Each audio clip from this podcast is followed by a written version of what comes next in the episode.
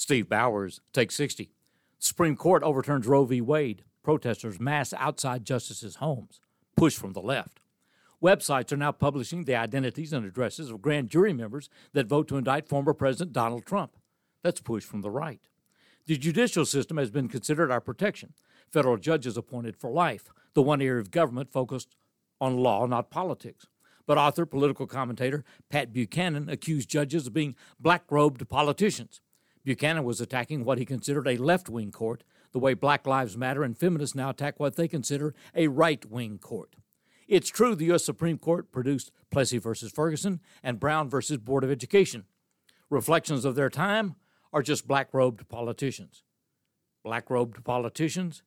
Our system requires more from them and from us. Steve Bowers takes 60.